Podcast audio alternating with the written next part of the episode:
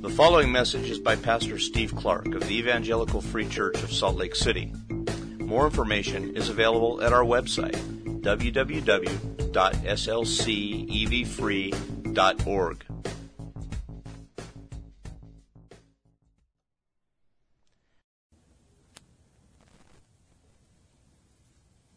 Father, we do come to you and ask you for continuing grace to meet us now and to meet us in a way that would enable us to adore you, to behold you, to see something new, perhaps, to think about something to a new level, perhaps, and to adore you for it. I want to pray that you would deliver us from cringing particularly as we think about the subject that we're going to look at today, that we would no longer fear it or shrink back at it, but would see in it something marvelous and good.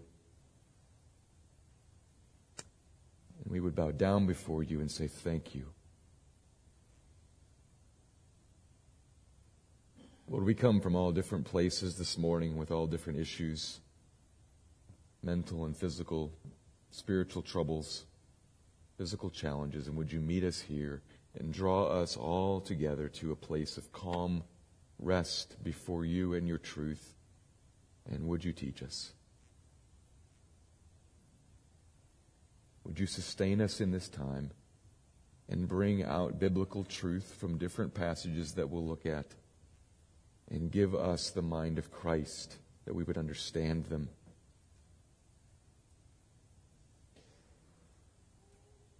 You are the high and holy one. You reign over all of the earth. And as we consider some of your deep ways today, please give grace to us to humbly accept and to worship. Move here in this room, I pray, Lord. Make your truth clear. Give us insight into it and give clarity to my words. I feel that there is great opportunity to stumble and to wander, and so I pray, give clarity and enough focus to my words to be clear, that you would build your church, that you would honor your Son. That's our hope this morning, and I pray you would do it. In Christ's name and for Christ's glory. Amen. As we turn our attention this morning to 1 Samuel chapter 15, we find another chapter, another chapter in the devastating consequence that is Saul. Saul's decline, we've been, we've been following it now ever since he was first crowned king. And it continues on, and we see here again more blatant disobedience to the command of the Lord. Saul's attitude and then Samuel's response in this chapter are remarkable. But this morning, we're not going to be focusing on those issues, though they are the main subject matter for the chapter. And I want to be clear about that up front. That's the main subject matter is, is Saul, his disobedience towards the Lord, Samuel's response to that. that. That's the main issue.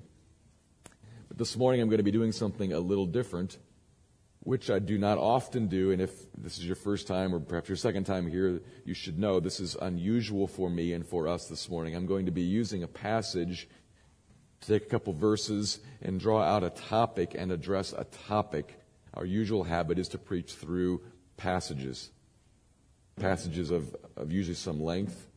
I would customarily preach perhaps the whole chapter of 1 Samuel 15, but this morning I'm going to be pulling out a few verses to talk about a subject that comes up, and I hope then to take it out of this passage and explain it in light of some other passages in the scripture.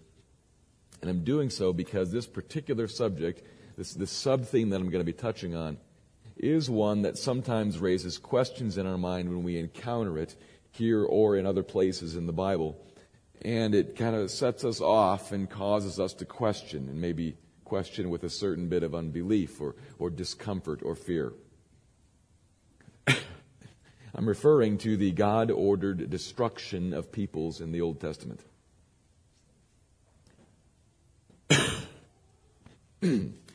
Obviously, I'm having a hard time talking this morning. But this is a subject that we're going to see in the passage here. And sometimes when we encounter it, it causes us to pause, or perhaps causes friends of ours to pause and say, What's going on with that? How can we look at that and, and understand it?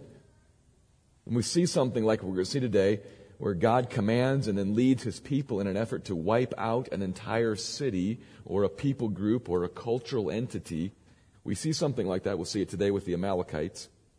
God initiates it, and the Lord is very upset when Saul shows the least bit of leniency in carrying out the order, and then the Lord's prophet Samuel completes what the Lord had commanded. So he's really sure to get it all done, and that raises the question what?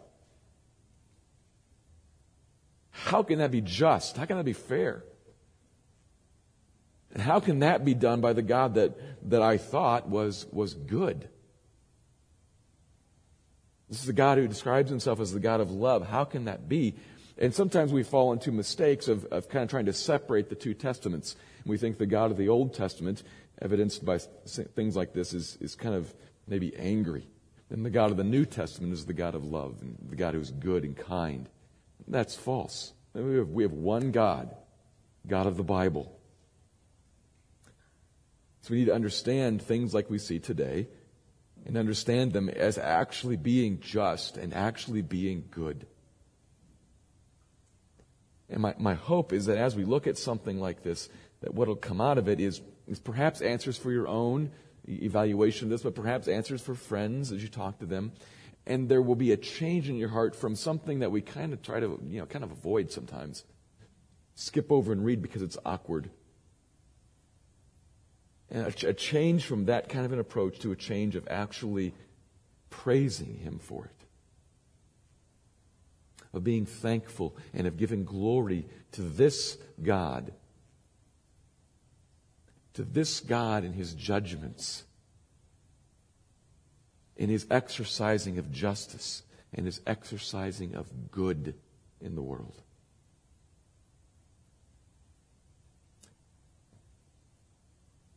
So, I need to be clear about something up front, though.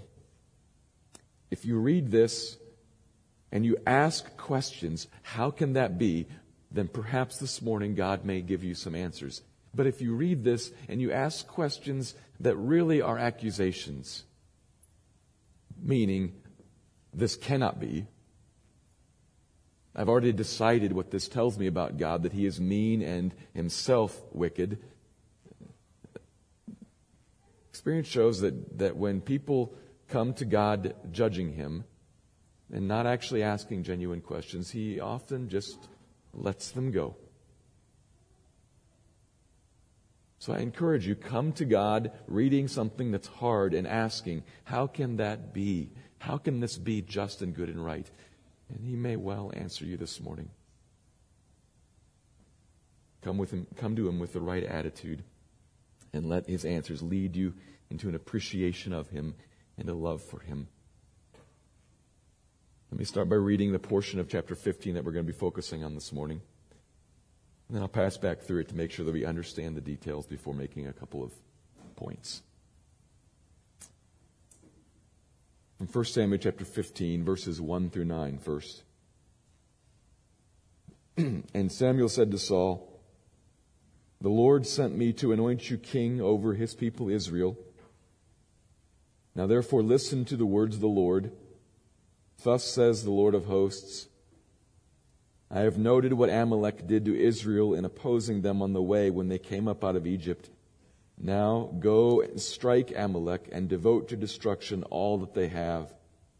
Do not spare them, but kill both man and woman, child and infant, ox and sheep, camel and donkey. So Saul summoned the people and numbered them in Telaim, two hundred thousand men on foot, and ten thousand men of Judah. And Saul came to the city of Amalek and lay in wait in the valley. Then Saul said to the Kenites, Go, depart, go down from among the Amalekites, lest I destroy you with them, for you showed kindness to all the people of Israel when they came up out of Egypt.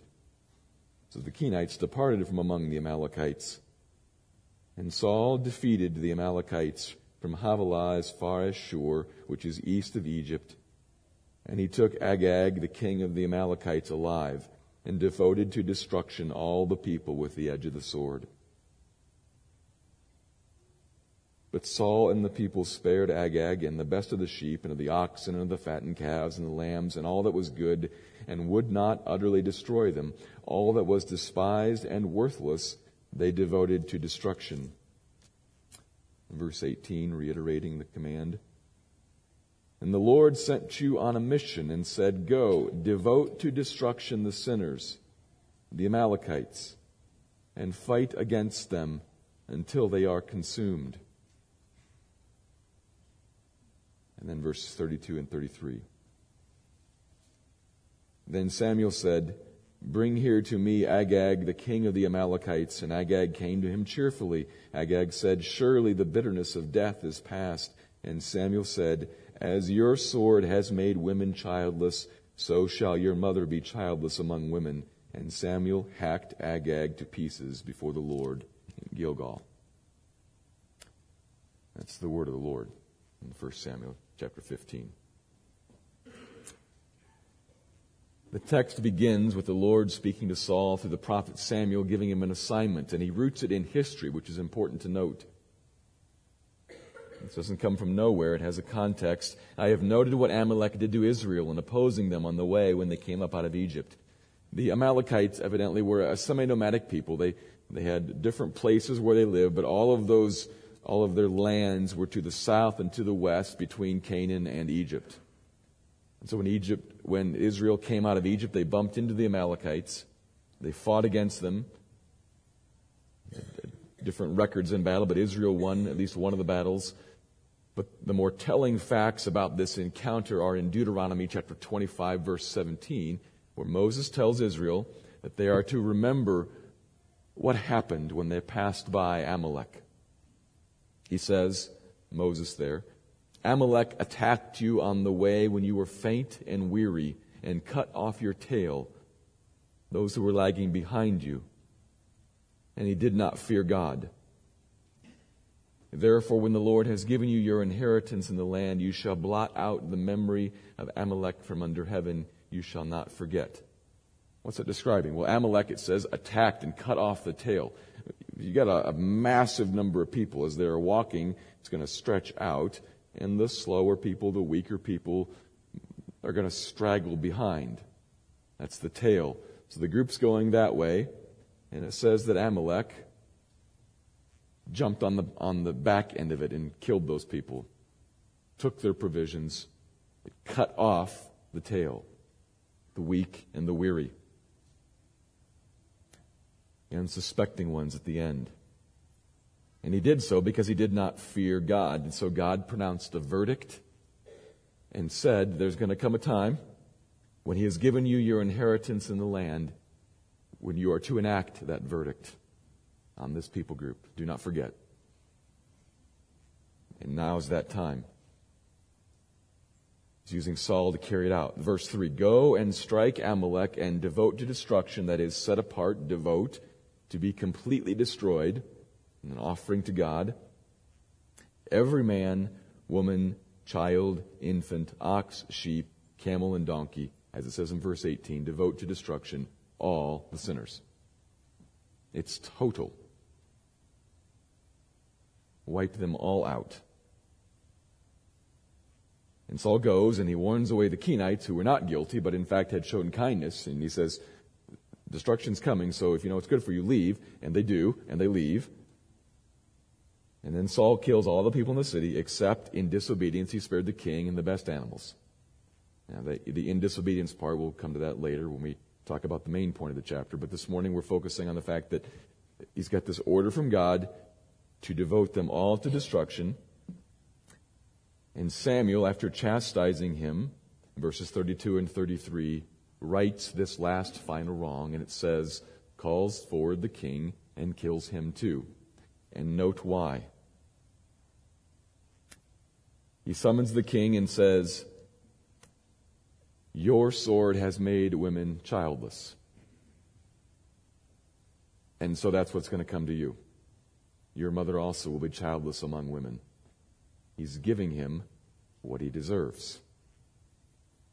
and hacks him to pieces before the Lord at Gilgal, that special place of communion with God. That's the subject as it arises in our chapter. And as I said, the main point we must recognize goes, goes elsewhere. It's going to deal with Saul and his response to it. But this is the kind of thing that we see a lot in the Bible, and it causes questions. It raises challenges for us. So I'm, I'm kind of setting all that aside, and I'm going to focus on this subject this morning. Let me express the main point in this way, and then make a couple of comments about the point before, before going on. Here's my, my subject for this morning. The Lord, the Lord is worthy of worship for his just, saving judgment. The Lord is worthy of worship for his just, saving judgment. It's just and it's saving. I'm going to be working on that as I, as I elaborate here. And then talk about judgment. Obviously, here I'm talking about the, the judgment, the destruction of the people. But we'll look through a couple of Old Testament examples and we'll see sometimes it's, it's whole peoples, sometimes it's cities, sometimes it's particular rulers.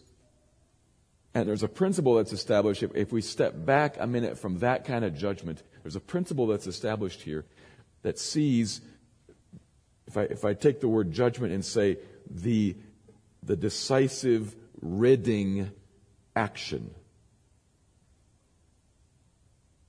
the decisive ridding action of God is both just and saving.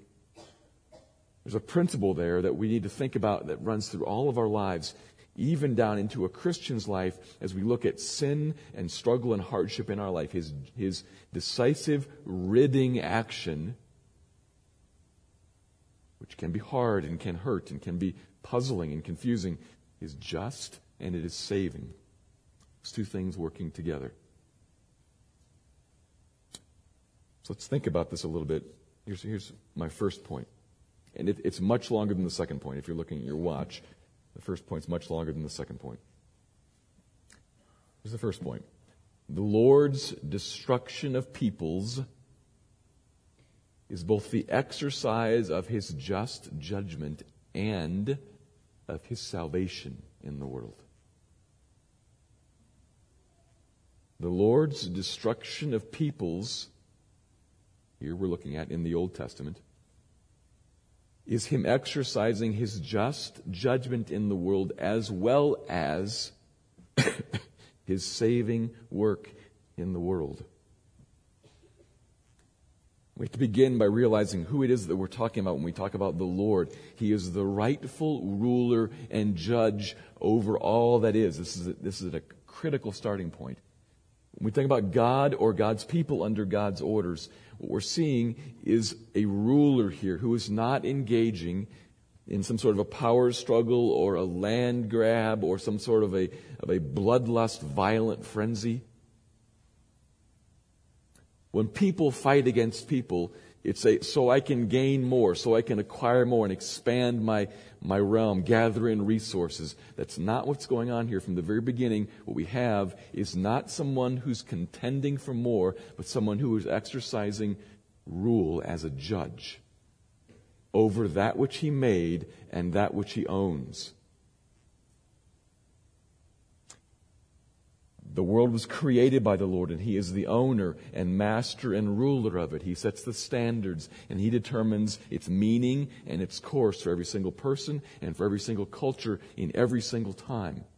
And He has a responsibility then, as He looks over this world, to maintain in some way, in some sense, He's allowed to decide the sum there he has a responsibility to maintain in some way, in some sense, a righteousness and a justice that matches his character in his world. We all sense this when we cry out to God for justice. Why do we so much want justice? Because it's right. It comes to us from God, our Maker, in whose image we are formed. Justice in the world is right. God has a responsibility and a privilege to carry out righteousness and justice in his world as king and ruler. And he does that in part by executing this sort of judgment in the world. You see it in the text. Why did he send them after Amalek? Because of what they did to Israel hundreds of years before. He pronounced a verdict on them and said, There's going to come a time when you will be able to carry out the verdict, and at that time, I'm going to call you to it. Don't forget. He very clearly ties what's going on to a verdict passed before. Why did he wait that long? Well, there are a couple potential reasons, but ultimately we have to say well, he has the right to do it whenever he wants to do it. Why is he waiting this long? He's already pronounced Saul done. Why wait decades longer? It's, it's, it's his privilege. He's God. And he very clearly in the text, 32 and 33, ties the, the killing of Agag to the fact that he himself is a killer. So your sword has made women childless. Here you go. Justice. That's in our passage. That's what he's doing. And the same thing is evident in countless other situations in the Bible. Think about Sodom and Gomorrah, for instance. Book of Genesis, Sodom and Gomorrah. Chapters 18 and 19 several times point out as God is interacting with Abraham and discussing what he is about to do in Sodom and Gomorrah, several times he mentions, this is chapter 18, verse 20, because the outcry against Sodom and Gomorrah is great, and their sin is very grave. I will look into it to see if they have made a complete end according to the outcry. What he's saying is there is an outcry rising from the earth to my ears. It comes up again, chapter 19, verse 13. The angels told Lot, We are about to destroy this place because the outcry against its people has become great before the Lord, and he has sent us to destroy it. You see what's going on there? The people of the earth crying out to God for justice under the hand of the wickedness of Sodom and Gomorrah, they want to be delivered. They want it to change. They want God to fix it. And so he acts in justice. Or another example, a specific king this time, Judges chapter 1, verses 4 and 7, 4 to 7. After Israel came into the land and conquered much of it, there was still fighting to do. And the tribe of Judah, it says, there fought against a particular king named Adonai Bezek. Defeated him. Verse 6 He fled, they caught him, and cut off his thumbs and his big toes. Seems kind of random. Seems kind of brutal. They capture a guy and then cut off his thumbs and his big toes. Verse 7 And Adonai Bezek said, Seventy kings with their thumbs and their big toes cut off used to pick up scraps under my table. As I have done, so God has repaid me on his own lips. They took him to Jerusalem, and so there he died. I got what I deserved from God. Seventy kings, I did this to them, and now God has done it to me. That's a ruler exercising justice in his world. Or more broadly speaking, how about the nations of Canaan? Israel was supposed to wipe out, as you probably know, all of the nations of Canaan. All of them, every single one of them.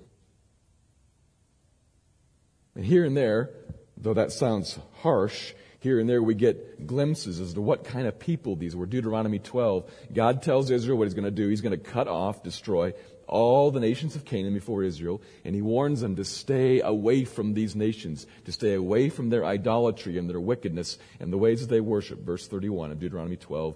You shall not worship the Lord your God in that way. For every abominable thing that the Lord hates, they have done for their gods. They even burn their sons and their daughters in the fire to their gods. Idolatry and atrocity. Can you imagine it?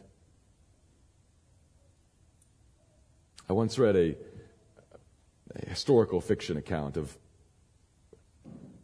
an attempt to put Western readers who uh, are inclined to, to read something like the conquest of Canaan and say, how brutal. To put us into that shoe, in, into the shoes of, of a parent in a village of a people in Canaan, the year of a drought.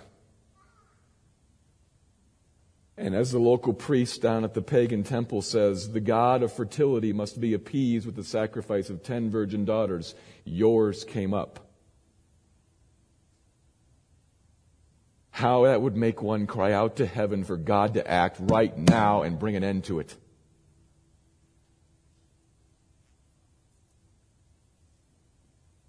And he did.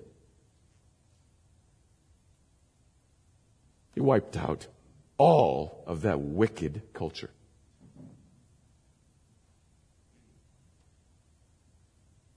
We could continue to multiply examples. What's the Lord doing in the flood as he sees the wickedness of the world, or in Egypt as he judges Egypt through its plagues? But the point is that when we see the Lord moving to strike and destroy peoples and cultures and cities and civilizations, we must keep in mind that we're looking at a judge, a ruler, a king who looks at his realm and says, wickedness, and I am righteous and cannot tolerate this and must put an end to it, and they even want me to. We want it. Not, not, not against us, but we want it for us all the time. Because wickedness is wicked.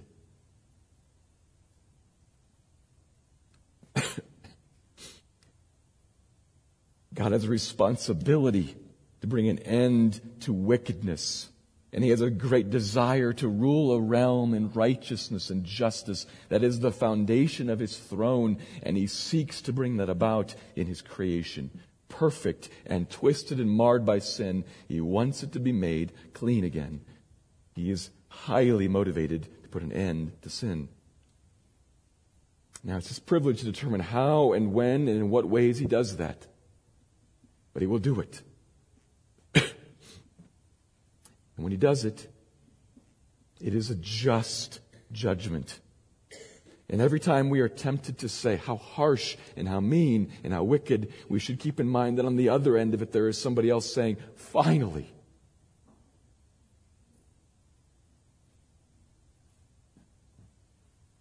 Now, As an aside, there's one other point we need to consider here. Because he is just and he is righteous in doing this. But one point comes up, I think, often in our minds need to think about. What about the kids? What about the children? We saw even in our text, the Lord calls for the destruction of every man, woman, child, and infant. And the child and infant, that's a hard one for us sometimes, isn't it? Well, let me say a word about that while also saying that this could be a much larger discussion. If you want to talk more about it, I'd, I'd love to. But couple things we can say briefly, I think will help us to understand this a little better.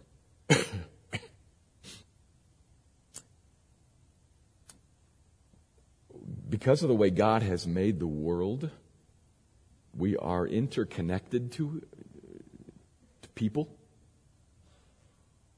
communities and families, and we have a corporate solidarity between peoples and between generations that we cannot overlook. It's real and it's unavoidable. Think about, for instance, even justice in this world. If a man commits a crime, a man who's a husband and a, and a father commits a crime and is sent away to jail, it will dramatically affect his whole family. And that's not the law's fault. It's His. It will affect all the relationships, it will affect the economic standing. Because of the way that we are interconnected, there is a human solidarity that is unavoidable. And so when God decides to act against a culture, and in these particular cases that we're looking at, when he decides the wickedness has risen to such a level and has, his patience has gone on and gone on and gone on, but finally now it is time to judge. At, at this level, there will be consequences that will fall on children on infants. It's unavoidable. It could just be, though, that when that judgment needs to be so very severe that the most merciful thing he could do to the kids is to take them out of the world entirely. Particularly, you consider what the Bible says about the eternal destiny of children and infants. Have you thought about it like that before? There is a difference, you realize, between dying and being condemned to hell. There's a difference there. I'm convinced that the Bible teaches us that there are, we, we often use this word far too broadly, innocent people. We use it far too broadly. But the Bible does, I'm convinced, teach us that there are children to some unspecified age where in the language of Deuteronomy 129 they do not know good from evil.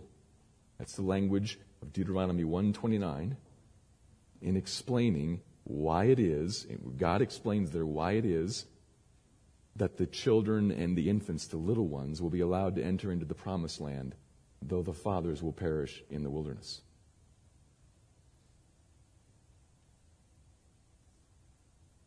They are of such an age. What age? I don't know. But he says they're the little ones, the children who today have no knowledge of good and evil. They will enter into the promised rest. So there's more that could be said about this, but what I'm saying is that I'm persuaded that the Bible teaches us that when such young children, of what age? I don't know. But there is an age up to which they have no knowledge of good and evil. And when such young ones die, they are taken to heaven with God. And we should realize that when God exercises justice and wipes out a culture, including every man, woman, and child. I expect that we'll find many Amalekite children and infants in heaven. Understand what I'm saying there? I, if you want to talk to me more about why that is, I'd be happy to do so. But the important thing to consider at this point right now is that it is not a violation of God's justice to wipe out a complete culture that He has decided is dead and done. It's not a violation of His justice because of the children. And in fact, it may very well be a saving kindness to those children. You see the saving work in it. And here I'm turning it to the other half of this because like I said that we see in this the, the justice and the saving work of God. They are together. They are at the, they are one in the same. They are two sides of the same coin. As long as we live in a fallen world, those things under which we suffer and those those things that plague us, that are wicked and, and harmful influences on our life, for us to be saved from them, very often God must judge or cut away or discipline or remove them. Different words apply in different situations. He must very often do a, a hard work of separating that, of, of cutting it off. In these cases that we're looking at here, of eliminating cultures if he wants to save king number 71 from having his thumbs and toes cut off, he eliminates the perpetrator. If he wants to save people from the influence of, of Sodom and Gomorrah, he eliminates Sodom and Gomorrah. And so they are saved, not having to suffer.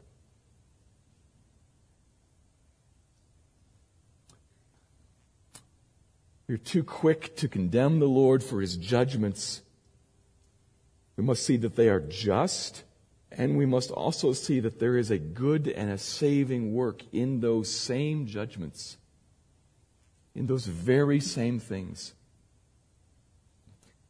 Look at all of his hard ways, and we should see in the hard ways, very often hidden in them, a great and saving good. Speaking to this point about a great and saving temporal good to eliminate the suffering uh, in the world and in, in the societies and cultures on the globe. But there is another, even more important saving work that he does in this judgment. Do you remember why it was that Amalek attacked Israel and cut off the tail? God told us in Deuteronomy. They did not fear the Lord.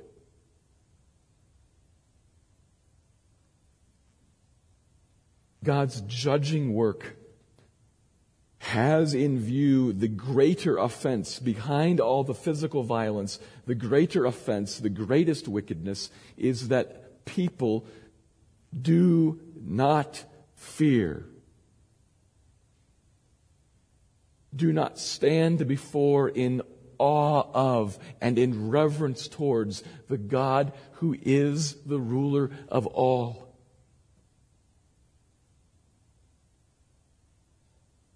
And in these dramatic, in these decisive actions of God, there is a moment, there is, there is an opportunity there for those who look on to say, Woe is me. I have dealt so lightly. I have dealt with such offense towards this one.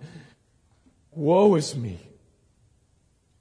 There is a chance then in these decisive acts for God to grow up in others the fear of Him for their great good.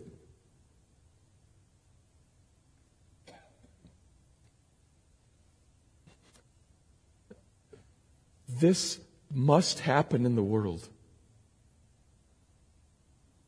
If it doesn't happen in the world, any dealing with a particular circumstance or a particular physical evil will just continue on and on and on because of the lack of something in here from which all the, the acting of evil grows.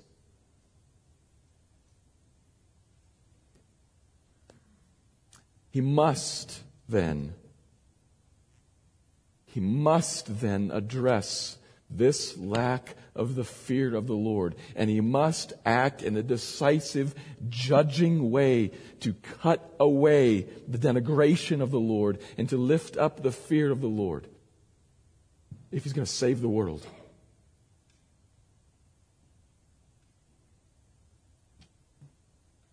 Let's begin to think about that. That pushes us towards the second point, which, as I said, is much shorter.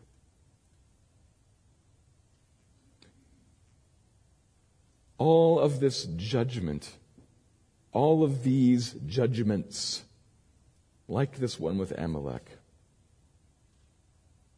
all of them in the Old Testament are pointing us towards something else. Here's the second point the destruction of peoples in the Old Testament prefigures the just saving judgment of God over all the world. Not in it, but over all the world, or perhaps you might say for all the world. What I'm pointing out here is that, like so much of the Old Testament story, what we have are real facts, real history with real people that are pointing us towards something else. The greatest, the, the heart of the Old Testament story, a people delivered out of bondage, led, made into a, a covenant with a God who then carries them through a wilderness into a land of promise. The heart of the Old Testament story is the heart of God's story of how he deals with and saves a people. Redeeming, making covenant, leading through the wandering wilderness and then into a land of promise. And when he leads the people in and they secure, they are secured in the promise, in that day of them coming into the land of promise, that day also is the day of the judgment of all of the nations. What's that talking about? the day that we come into our final great rest at the end, is also the day of the judgment of all of the nations. Everything that's happening in these little judgments in the Old Testament is prefiguring a great coming day of judgment over all of the earth.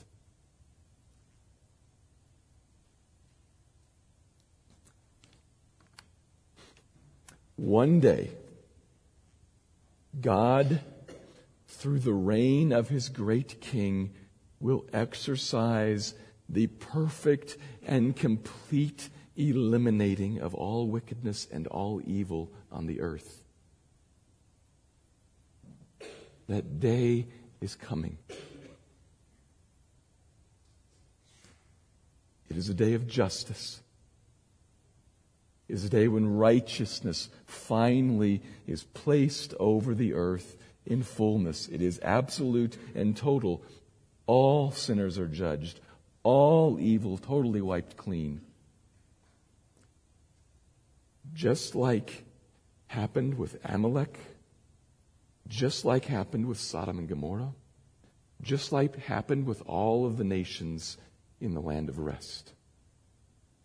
Total and absolute.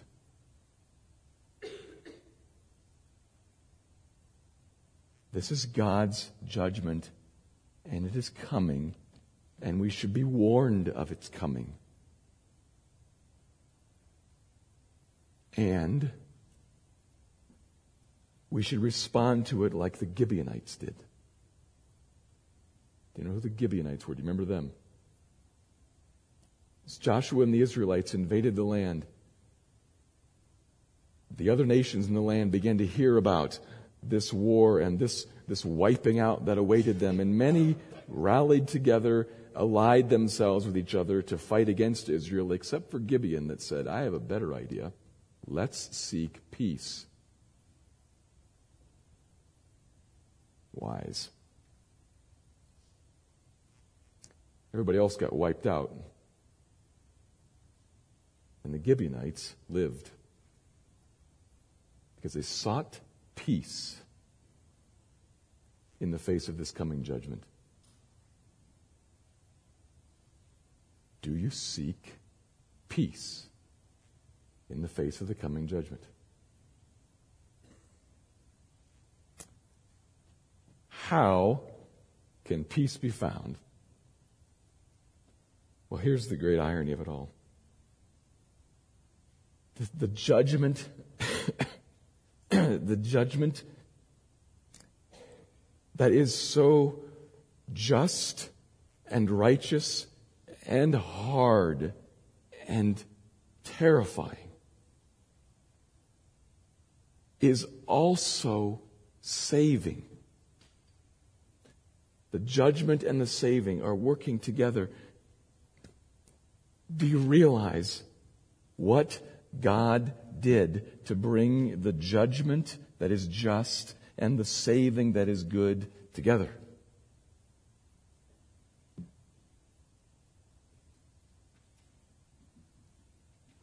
He used his king He used his great king to march on the world and bring about judgment that was just. In totally unexpected irony, by bearing the judgment himself. Who expected it? Nobody. But because of it, there's a way to seek peace in the face of the coming judgment. Now, if one decides to ally against him and seek to resist him, there is a coming judgment that will have no peace in it at all. That story is told for us again and again in places like what happened with Amalek. But there should be in each of us a desire to, if, if you have not yet, to seek peace from Him, to seek in Him a judgment poured out not on you, but on the King Himself, and to say, would you please apply the, the wrath that is due to my sin to this King and give me peace, please? But if, as for most of us here, if you have already, in fact, trusted Him, this should cause, as you think about it, it should cause in you to rise up, to rise up in you a sense not of, of, of needing to avoid these things, but to revel in them. To lift up and to heighten the burning desire of God to have justice his tremendous commitment to wipe out all wickedness and to wipe out all evil, and then to see that he has done that for you by pouring it on his king. Bless God for this. Don't run from it.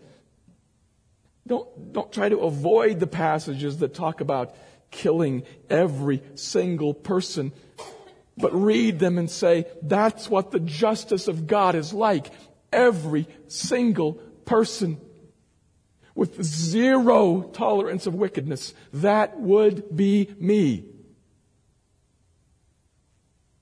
Except that that degree of burning fury against sin, that is total and absolute and remorseless, was poured out on the king for me.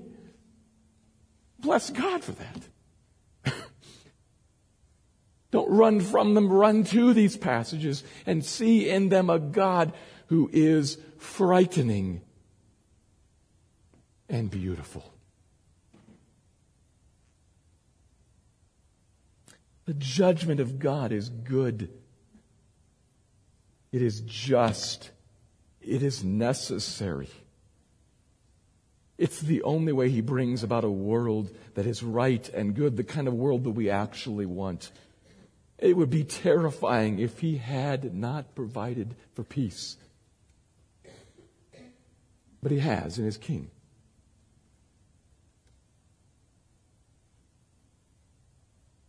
So bless God for his goodness to you. And talk about these passages with others. Don't avoid them. And use them as a means of pointing towards the way, the way that God has provided to be just and to save. To be this perfectly, absolutely just, and to be good and to save, to make a world that is right, and to provide you access to it. Let me pray.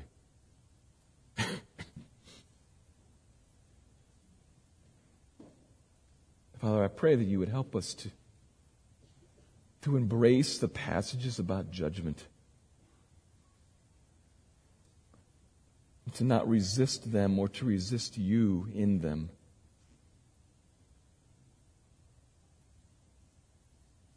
I thank you for your commitment to justice, for your commitment to make a world that is right and clean and pure and holy.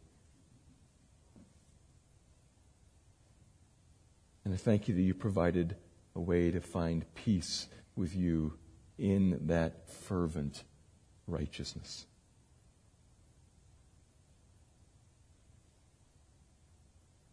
For those of us here who are your people, Lord, would you give us encouragement and comfort and help us to think about these passages in new light?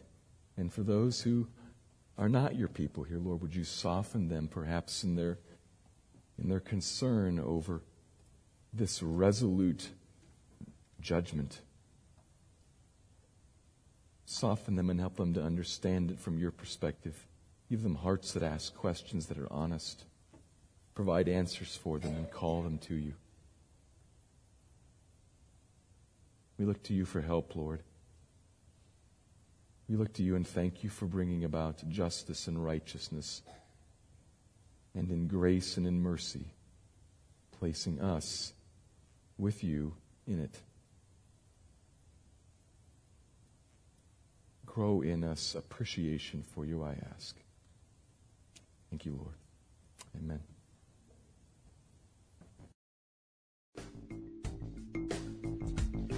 Thank you for listening to this message by Pastor Steve Clark of the Evangelical Free Church of Salt Lake City in Salt Lake City, Utah. Feel free to make copies of this message to give to others, but please do not charge for these copies or alter the content in any way without permission. We invite you to visit our website at www.slcevfree.org or call us directly at area code 801 943 0091. Our mailing address is Evangelical Free Church of Salt Lake City, 6515 South Lion Lane, Salt Lake City, Utah, 84121.